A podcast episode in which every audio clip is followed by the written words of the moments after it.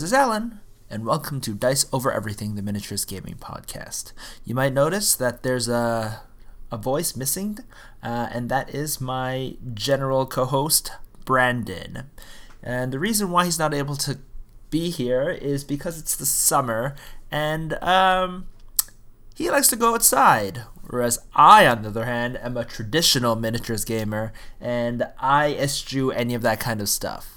So, uh, with that said, I guess it's up to me to come up with an intro, because that's what usually uh, he does. So, I'm going to say I have been thinking a lot about uh, how games are able to break out into the quote-unquote mainstream, uh, and that's because I think if you've heard of our podcast before, we might have mentioned that we are creating a game, Brandon and I, uh, called Blood of Stars, and it's getting pretty close to a uh, beta kind of level. And at this point, we've realized we should have been spending a lot of time, you know, getting the message out, talking to people outside of, you know, our direct uh, kind of group. And so we've kind of now belatedly started looking at other games and seeing how those kind of games uh, are able to sell people and kind of grow. And so because of that, I've been thinking about, you know, just a few games. That's not true. I've been thinking about a lot of different games and kind of analyzing them and kind of going to different uh, forums and things like that and seeing what uh, people who are getting into the hobby or looking for a new game kind of talk about and ask for. And oftentimes, you know, they'll say, oh, I'm looking at these three or so games. Uh, what do you guys think? And I love commenting on those because I just, I just love talking about miniature games. But also, even more than that, I love analyzing things and breaking things down and giving my opinion. And so when I look at these new kind of games, um, I try to talk about the different things that might hook someone into the game, right? Of course, there's the, uh, you know, just the general quality of the the the game and the ease of play and things like that. And in general, uh, and then there's like, you know, the other kind of shiny parts, right? Because of course, when you get into a new game, you want there to be kind of a, almost like a love affair where you're so excited to play. And those two things kind of mix, right? With, so you get you get hooked from, I don't know, the visuals or something, and then you get dragged down into the game because once you're with that game, uh, there's often a lot of, uh, you know, there's there's a lot of depth and, and kind of, of important things afterwards that keep you going and kind of get you over that hump because, you know, it's our our game, our our hobby, the miniature gaming hobby, has a lot more barriers to entry than a lot of other games. Uh, when you consider you have to assemble your miniatures and then paint them if you want it to look good, uh, and then you also often have to read a giant rule book and even create all the terrain on top, there's just a huge hump that you have to go over. And you don't want the game to be preventing you at all, if possible, uh, from getting over that hump. I think um, Ash Barker from Guerrilla Miniature Games often talks about this uh, Christmas morning test, where a, a good game, you can open it uh, as a present on Christmas morning, and you know by the evening you can you know have you have everything ready and you can start playing it. But that, while that is, I think that's a great uh, general um, test uh, for most games, I think it is just very, very hard for miniature games to uh, pass that test. And it it's often, you know, like just assembling the miniatures is such a huge leap uh, that you really don't want your games to... Um, the actual like reading the rules and learning the game to be so hard that you know people can't get those get those things on the table. So even though miniature games in general don't actually pass you know a literal one day kind of test to get things playing up, the idea and the sentiment is still there, right? You want to have these games kind of quickly get up to, to speed and uh, be playable. But then when I thought about it, there's a lot of different things going into a lot of different games, and it's often, you know, a Christmas morning test is a really good one for a, a beginner product, right? Um, but oftentimes our most popular games kind of don't really pass that kind of test, and there's a lot of different things that kind of hook people in. So even though for our game we want Blood of Stars to be very simple uh, to play, I think it's still instructive to look at all these different things that end up hooking people into games and make sure that, you know, besides just, you know, you could say the ease of play and getting into the game, uh, we kind of hit those other beats as easily as as best as possible. And so uh, today, I just want to go through uh, uh, basically three different games uh, and why I think they um, have done quite well in attracting an audience, or at least along uh, three different properties. So um, the three different properties I want to talk about is, the first one is that quality of life Christmas morning kind of test. Like, how easy is it for you to play the actual game?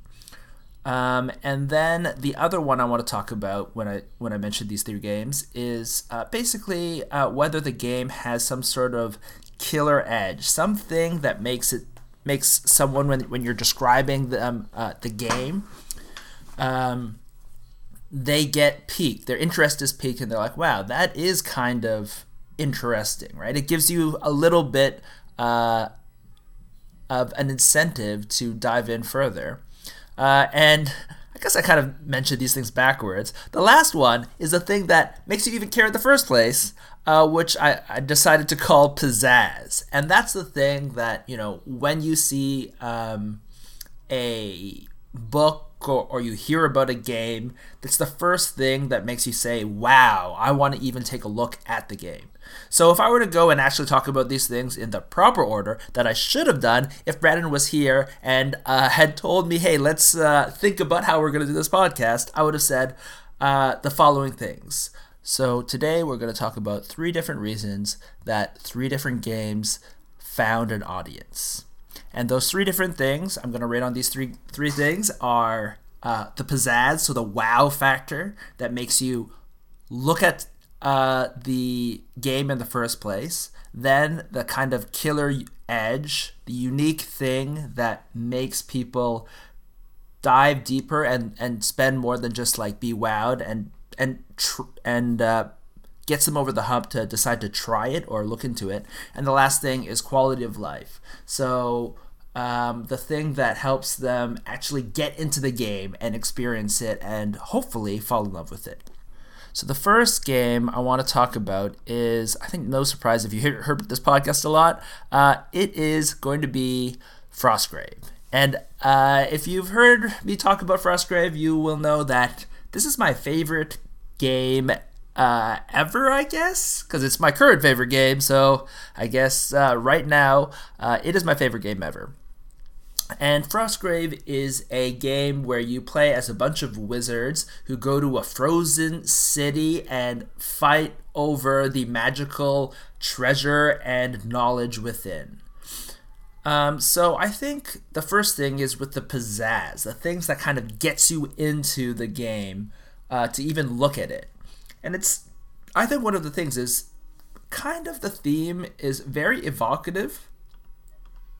Uh, in terms of just setting the scene, right? I was able to give you like a, a one sentence or, or, or two sentence description of the game, and it's already, you know, gets a lot of people's brains uh, who are, uh, you know, moving, right? But the real thing I think that helped sell it was the art of the first, uh, first edition. I think when Frostgrave came out, the art was really good. So the art was done by Dmitry Burmak and Kate Burmak, and it really kind of blew me away. And this is kind of the reason why I personally got in the game. It just it was so evocative of the great kind of setting. The setting was very different. It was like a winter's world, which was at the time, I guess, not quite as uh, popular, but popular enough that it wasn't so out of people's wheelhouse, I, I, if you get what I mean. Like, it was different enough to pique people's interests and feel unique, but not different enough that it would scare people away. It's not like the world was set in Asia or something, which or, or sorry, China. I guess Japan is a little bit easier for Western audiences to take up, but so because of that, I think it really just kind of hooked a lot of people. And when you look at that book, there's so much art in that book, like page after page. There's beautiful art of wizards dueling and casting spells. And when you think about fantasy, the wizard casting the spells is the most explosive, exciting kind of parts of, you know, high fantasy. So I think it really helped sell this kind of look for the game and really get people to take a look uh, deeper. Um, so that to me was kind of really the pizzazz, and uh, I guess this uh, uh, the fact that the game is so good and picked up a lot of word of mouth definitely uh, came underneath and kind of brought it forward, right? Um, and also the fact that it was a campaign game Uh, helped that, you know, where at, during a time when, when Frostgrave was, was released, campaign games had kind of fallen by the wayside, really helped bring a whole bunch of different people into the game, especially people from D and D. And that, I think, was part of its killer edge. So the first thing that kind of hooked people, I think, was actually just the art, because especially Frostgrave is just uh, the book, right? It's a bunch of rule books. So that amazing, and and I'm not saying that, you know, the new artist, I think is A. Rumor, um, is not as good, but at this point, Frostgrave is somewhat a known commodity, and so it doesn't have to fight as hard to get people to take a look and and pick it up as it did when it first came out. So the next thing is then the Killer Edge, right? And like I said, the fact that this was such a thematic campaign game during a time when campaign games had kind of fallen by the wayside really, really helped have it blow up, right? Nowadays, there's a lot more campaign games, uh, but at the time, it was just very, very unique and different. And I think one of the things that still helps it is the mission design for Frostgrave is so strong. I don't know if, whenever I tell people uh, about why Frostgrave is so good, I think the mission design is such an important aspect of why every single game is so fun and so interesting, right? And I think that kind of adds to that. It makes it different, right? The just the the, the that much focus on the the campaigns instead of all the focus on, you know, creating your coolest, whatever, your special snowflake army. Now, the game also did have that because it has all the wizards and you have different spells and things like that. But I think a lot of people who bounce off Frostgrave sometimes complain that there's not enough customization for the warband, right? Um, and I think possibly that ends up being okay in the long run just because, you know, Frostgrave stakes a, you know, puts puts a, what do, what do you call it? Draws a line in the sand. And uh, Joseph McCullough, the person who created Frostgrave, decided to make the base game so much simpler by not having all these additional random rules for your initial characters that often make certain games so hard to get into because there's so many special rules just for your army. Instead, the complication comes in the varied amount of different scenarios, and that allows your initial gameplay to be a lot simpler, but allows your actual gameplay over time to stay interesting and complicated as the as you play a different mission, right? So you understand the base gameplay, and then every mission you you just have to learn a little bit of rules uh, for that new mission you're playing. And just that overall design, I think, has really helped get especially new players and players from, let's say, uh, D and D or outside of the miniature gaming hobby space onto the table and actually playing. Uh, and then the last thing is the quality of life. And I think I mentioned this a little bit, but um, the fact that the gameplay, the base gameplay is really streamlined, I think really helped uh, make Frostgrave very, very easy to pick up and get into. Because when you play an actual game, your initial rules are not super complicated. It's not like, like there's just a base set of rules. There's not like um, when you when you uh, roll dice, you only roll one dice and then calculate everything, as opposed to rolling a whole bunch of different dice and trying to remember uh, where you are in the dice chain of resolving an attack. It can be very complicated, especially if you're just getting in. You're like, okay, so I roll a dice to hit, then I roll a dice to damage, then I roll a cover save, and then I have all these other different kind of things. It often makes uh, games way more complicated than they need to be, and I think Frostgrave in some ways was one of the first of the new wave of, of miniature miniature games that really tried to streamline the experience, right? Tried to retain all of the coolness, the things that you we really liked about miniature gaming, the the cool decisions, the and especially with fantasy ones, making crazy spells to, to really affect how the game is going, but then just stripping away a lot of the things that are not necessarily important, right? And um, so for Frostgrave, because it was wizards, the wizard spells are where all the complication is, and he didn't make the um, you know the the warband, the other members of the warband, which is just like soldiers and things like that. He kept those rules to a minimum to help keep the focus on these wizards, and I think it really helped helps the game be really clean and like designed in a way that um, is just easy to play, right? Uh, and easy to get into the into the rules and understand what's happening. And so that has really, uh, I think, helped it gain you know quickly a following and get people into the game, where a lot of the other games. Uh, might people might bounce off of, just because the complication of, let's say, learning how to play Warhammer forty thousand, right? Or uh, or another of my favorite games, uh, Infinity, which is super complicated, right? Um, and so those are, I guess, the three different things uh, for Frostgrave, three different like analyses of how come I think it's done uh Or, or the strengths it has in these three different things.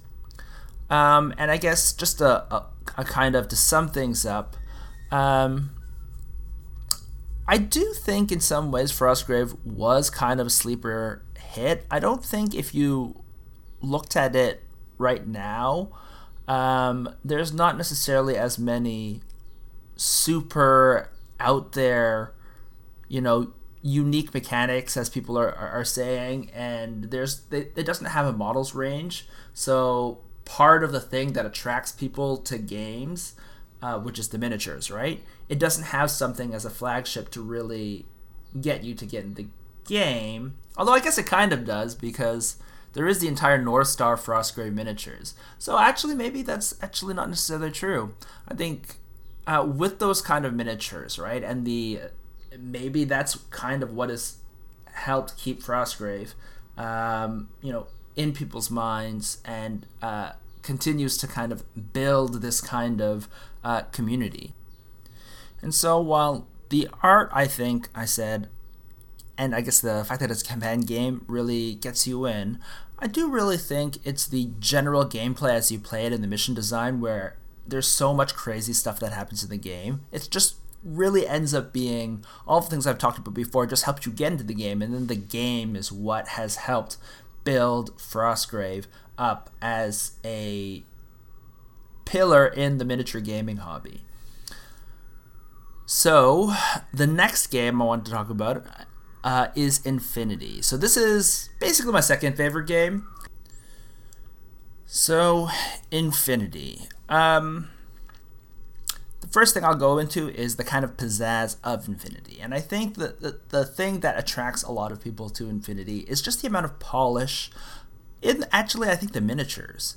When you look at the miniatures of Infinity, it is one of the few games where I think they compete favorably to Games Workshop, right? So there's a lot, you know, there's a lot of it is, um, what do you call it? A lot, a lot of it is taste and everything like that. But I think it's undoubt, undoubtable that Infinity Designs and Infinity Sculpting is top tier. I personally think that it is, on average, better than Games Workshop models. I think just in general, the quality of the miniatures and the quality of the, the design is just higher. Now, there's, of course, a thing in the fact that there's a lot less models coming out of Infinity than there are for Games Workshop games, but it still stands, right? Like, that doesn't stop the fact that, in my opinion, Infinity models are just, in general, better sculpted. And I'm not saying they're not duds, and I'm not saying that sometimes, you know, the best models of the year will be a Games Workshop model, right? But just consistently high quality sculpts, I think Infinity is there. And the other thing with it is that even though, of course, Games Workshop, Warhammer forty thousand is the big daddy in the room, everyone looks at Warhammer forty thousand and says, oh, you know, this is the game that, you know, this is this is miniature gaming, right? The fact that Infinity models are at least comparable, in my opinion, better, uh, the, to Games Workshop models, um, and is also sci-fi, makes it a clear alternative to Games Workshop. And that in and of itself is a huge, high-level kind of um, selling point, right? Because if you like, if you want to get into uh, miniature gaming, or you're already in miniature gaming and you've decided that the aesthetic of Warhammer forty thousand isn't for you, you'll look around and you'll be like, wow, look at this other game. This also has beautiful art and beautiful miniatures. Uh, I'm going to go give it a try. It's a very different aesthetic as well, right? It's very different. It's more clean, future tech, more you could uh, Japanese sci-fi uh, inspired. Uh, and so that to me is honestly the reason why I think Infinity is able to do so well. And, and you know, it's the miniatures, I guess. They're just beautiful. Um, and so after that, once you look at the miniatures, you see this kind of things. You also hear about the fact that this game is super ultra competitive uh, and really balanced, relatively speaking, right? Like, relatively speaking, for, for a game that has like ten factions and then also split up into, what, like thirty sectorials or forty sectorials or something like that.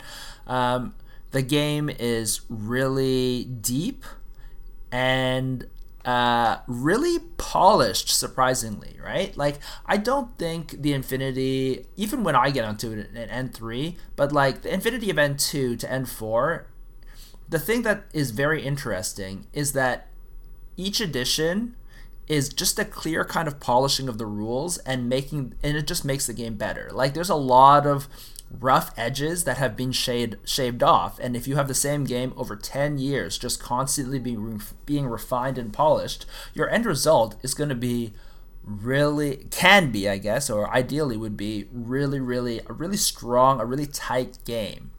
And so uh, I think that to me is one of the, like, the really great things or, or, or the killer things about Infinity, tied with the fact that it's what now like a fifteen year old mechanic that is really, really unique. This kind of a, a row and order system where you can kind of push your luck, where you have this amazing, like, there's no other game that I feel like has that kind of cinematic movie sci-fi feel where one guy can go and Rambo and get into the back line and then kill a whole bunch of guys.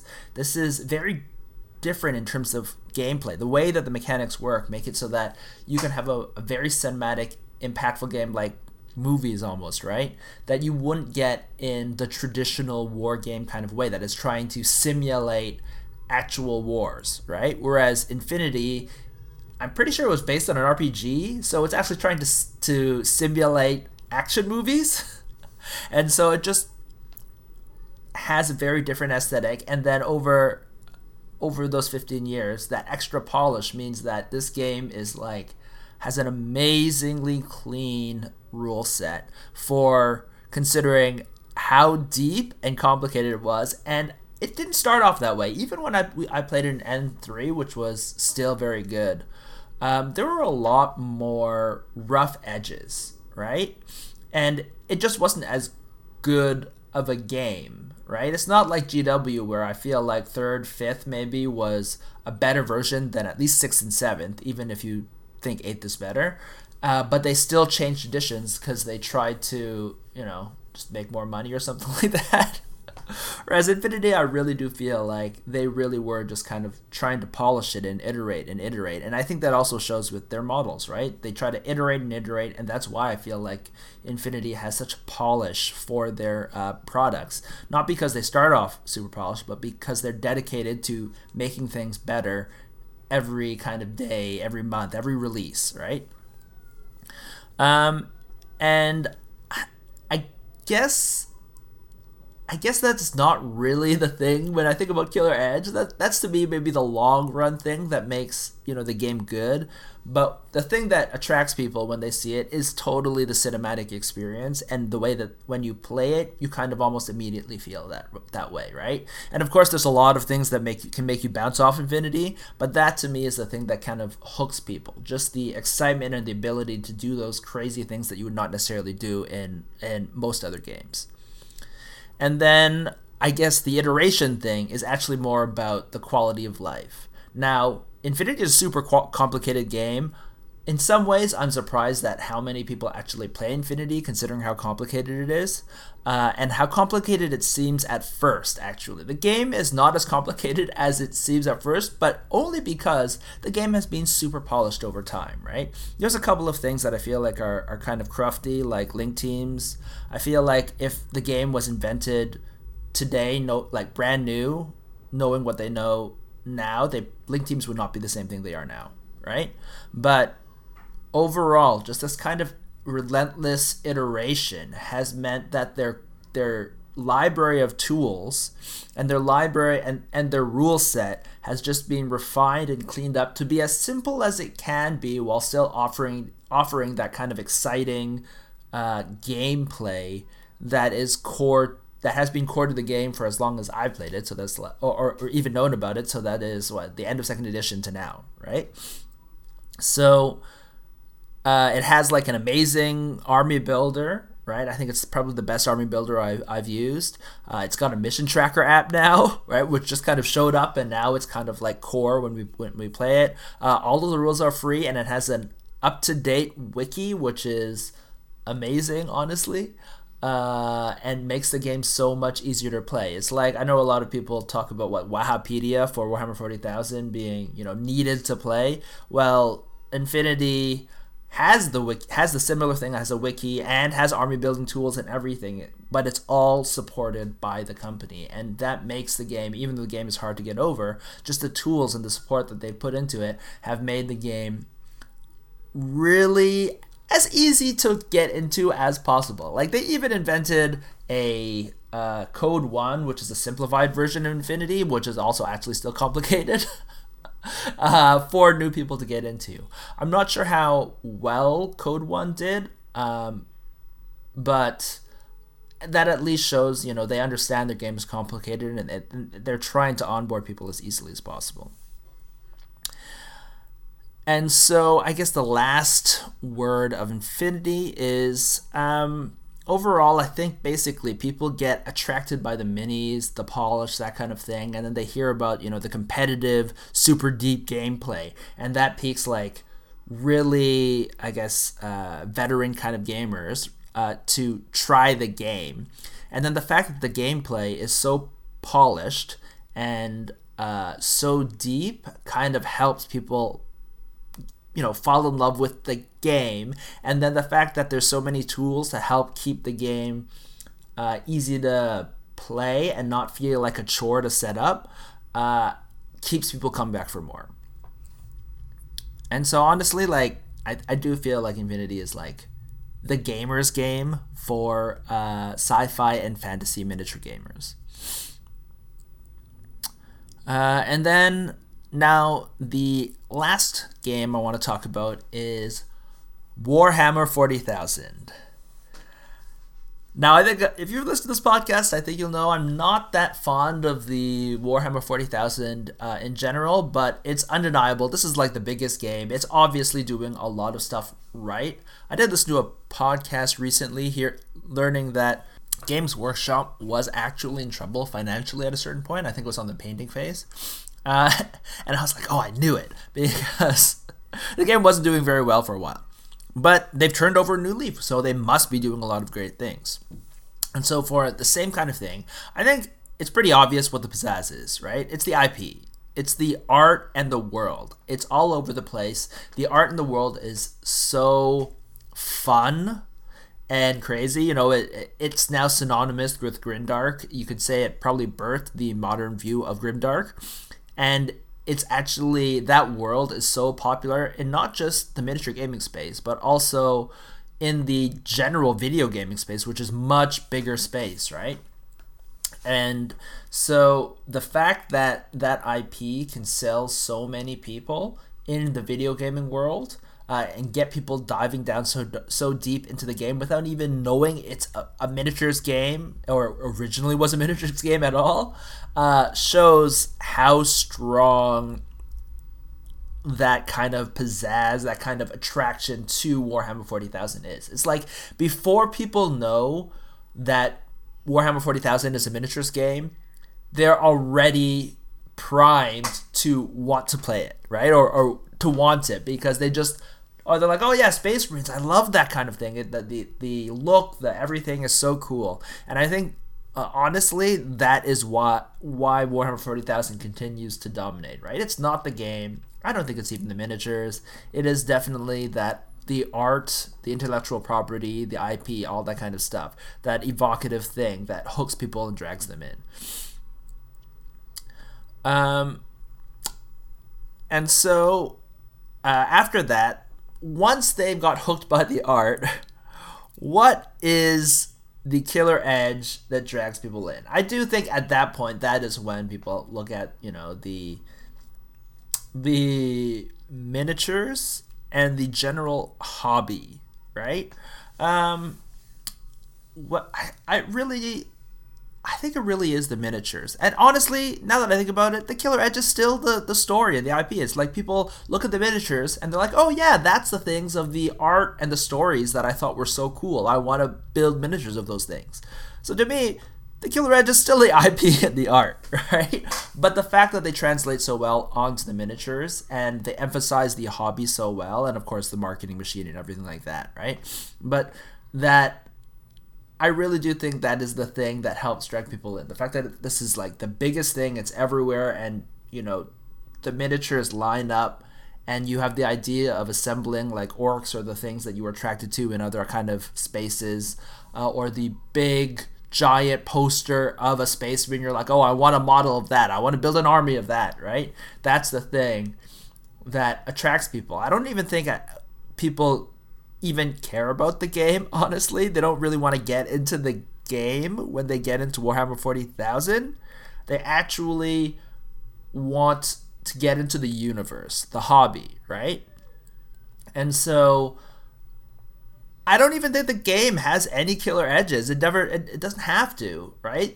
The the world is the thing. It's like when you assemble the mi- the miniatures, you gain ownership over those kind of things, and you feel like you're entering the world of Warhammer forty thousand, and that's the killer edge. And so the quality of life, I, I gotta say, like, the biggest quality of life thing with Warhammer forty thousand is you can get it everywhere. And so when people look at, you know, miniatures, they want to get into this kind of hobby in general, usually, oftentimes they just think there's only a Warhammer forty thousand hobby, right? That's the only thing there is. So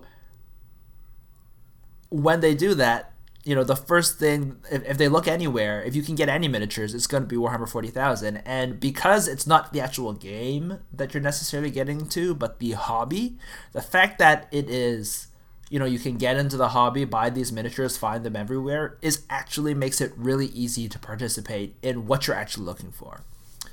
And so for me, I know I haven't talked anything about the game, basically. Besides that, I don't really think it's that great. But I think that's actually kind of true about why Warhammer forty thousand is so popular and why it has succeeded so well. Of course, the fact that it's the first miniature game has expanded, expanded so much and has a great marketing team, that definitely really helps. But the backbone of that, right, of why Warhammer forty thousand is succeeding, uh, where, let's say, Warhammer Fantasy didn't do as much, although it's coming back, or uh, some of these smaller I Ps didn't take off and overtake Warhammer forty thousand, is because of the depth of the world and the story and the attraction that has, and the attraction of that art, right? That art has for people who are trying to get into the hobby. Because Warhammer forty thousand is not a miniatures game, it's a hobby. Uh, and yeah, I think that that is what has helped it uh, succeed. And it works on me. Like, I don't really want to play the game, but I kind of want to buy codexes just because they're so pretty. They're so good looking. They're like art books, right? Um, so I do still kind of want to participate, even though I'm not that into the Imperium side of, of uh, the storylines. I do want to sometimes participate in the Warhammer hobby, even though I'm not that into the game. And that's kind of a testament to why Warhammer forty thousand continues to be by far the biggest player in the miniatures wargaming space. Uh, so that all said, um, you know, I did analyze a bunch of other other games, but uh, just to wrap it up, because, you know, it's getting a little bit late. It's a little bit harder to talk by yourself than when you have a friend to kind of uh, fill out the podcast with. Um, I wanted to come back to our game, Uh, Blood of Stars. And so when I think about this, I think we've concentrated a lot about, you know, building the game that we want to play, right? It's it's a very simplified game. We want the rules to be boiled down. We want it to be easy to pick up. And one of the things that I always thought about is, you know, make it easy for my um, my nephews uh, to get into the game, make it and, and pick up, right? Um, I ended up buying my nephew Battletech Alpha Strike, and I would go into that, but, you know, I've already said I've already done the three games, so I can't go on. But uh, for um, our game, that's the kind of North Star we had, right? We wanted a simple game to make it easy to play, but of course, because we're veteran gamers, we want there to be enough interesting things to keep things uh, exciting, right? For every single roll, that there's not these wasted rolls, that that every single move is interesting uh, and moves the game forward. But we also wanted the game to be e- just as simple as possible to get onto the table, right? Um, but that is, besides, you know, making the game that we wanted for us, I think we do need to look better at, you know, as we as we try to push this game out further, how are we going to talk about, you know, what is the pizzazz? Like, I, I think there is a lot of things that are cool and, and, and interesting with the way that we've built out this game, right? We, we've written a, a, a backstory, we have some art, now we, um, right? And how are we going to sell this in a way that, you know, attracts people just by looking at it, right? Now, we don't have the amount of resources to make, you know, the, the quality of, of art that, you know, let's say Warhammer forty thousand or uh, inf- even, you know, smaller companies like Infinity could, could create, but but that doesn't mean that we can't create striking and interesting uh, pieces, right? As long as you choose things in the right way. Um, and then, you know, although we have created this game in a way that we think is ideal for, for like I said, our North Star, um, which is in many ways just keeping the game, you know, very easy to play. Uh, what do we pick out, right, to say that those are the killer edges? What what are the things that, you know, when someone is playing the game, what are the things that that will stand out to them and say, oh, well, that's different, that's interesting, right? Um, and I'm not saying that, you know, all games need a lot of those, but I think especially these days, considering, you know, there's somewhat of a a, a smaller kind of games, uh, miniatures gaming, kind of a, a, a renaissance, because it's now so easy to, to publish games. You do need something to keep to to make your game stick out, right? Even if it's just like super polished or whatever, like Infinity, like we said, so or like I said, sorry, is so polished, but it has so many unique mechanics, right? And so those kind of things that differentiate your game from other things. And I think we do need to go back and, and emphasize that. And we do have some interesting things, especially like we have a, a flag mechanic for uh, for where your army is focusing and things like that. Um, but definitely, uh, as we go on, we need to pick those out uh, and be able to describe them better, right? Um, and yeah, so I think it's just interesting, you know, from analyzing all these different games and seeing how we can apply that to our game uh, going forward. So there's um, a lot of learning that we can do for Blood of Stars from looking at these other games to see how we can push this game out. And so I hope that was a little bit interesting uh, as, as a view of how these other games, or how we view, um, or keep on saying we because I'm used to Brandon being here, but how I view these different games and what is interesting to them and possible lessons that we could learn uh, for improving our ability to uh, push out our, our game. And not just that, but to analyze other games and wonder, I guess one of the things as a uh, someone in, in the miniature gaming hobby is to look at other games and wonder if they're going to succeed, and also kind of wonder why certain games that you might like uh, have kind of floundered and failed. Like even if your game is super polished, if it doesn't, if it doesn't, let's say your game is like the best version of another game, if that other game is more popular and you it, you can't differentiate it and your game is just a polished version of the other game, are you going to be able to convince people to transfer over to your game? Like, is that polish enough? And so I think it's helpful looking at all these different games to see why those, uh, you know, certain games might not hit as well as others. And yeah, so that's basically it. I guess it's a long way to say uh, we've started uh, looking into the marketing of miniature games now that we're trying to uh, do the same thing for our game. Uh, and honestly, it's very interesting and also very complicated. Uh, yeah, I kind of respect marketing a lot more than I used to. Uh, and I used to respect it quite a bit, but it's just like I didn't realize how compli- how much more complicated and outside of my wheelhouse that it was, right? So that has basically been it. Uh, our description, or sorry, my description of three different games and three uh, three different reasons why they have really succeeded.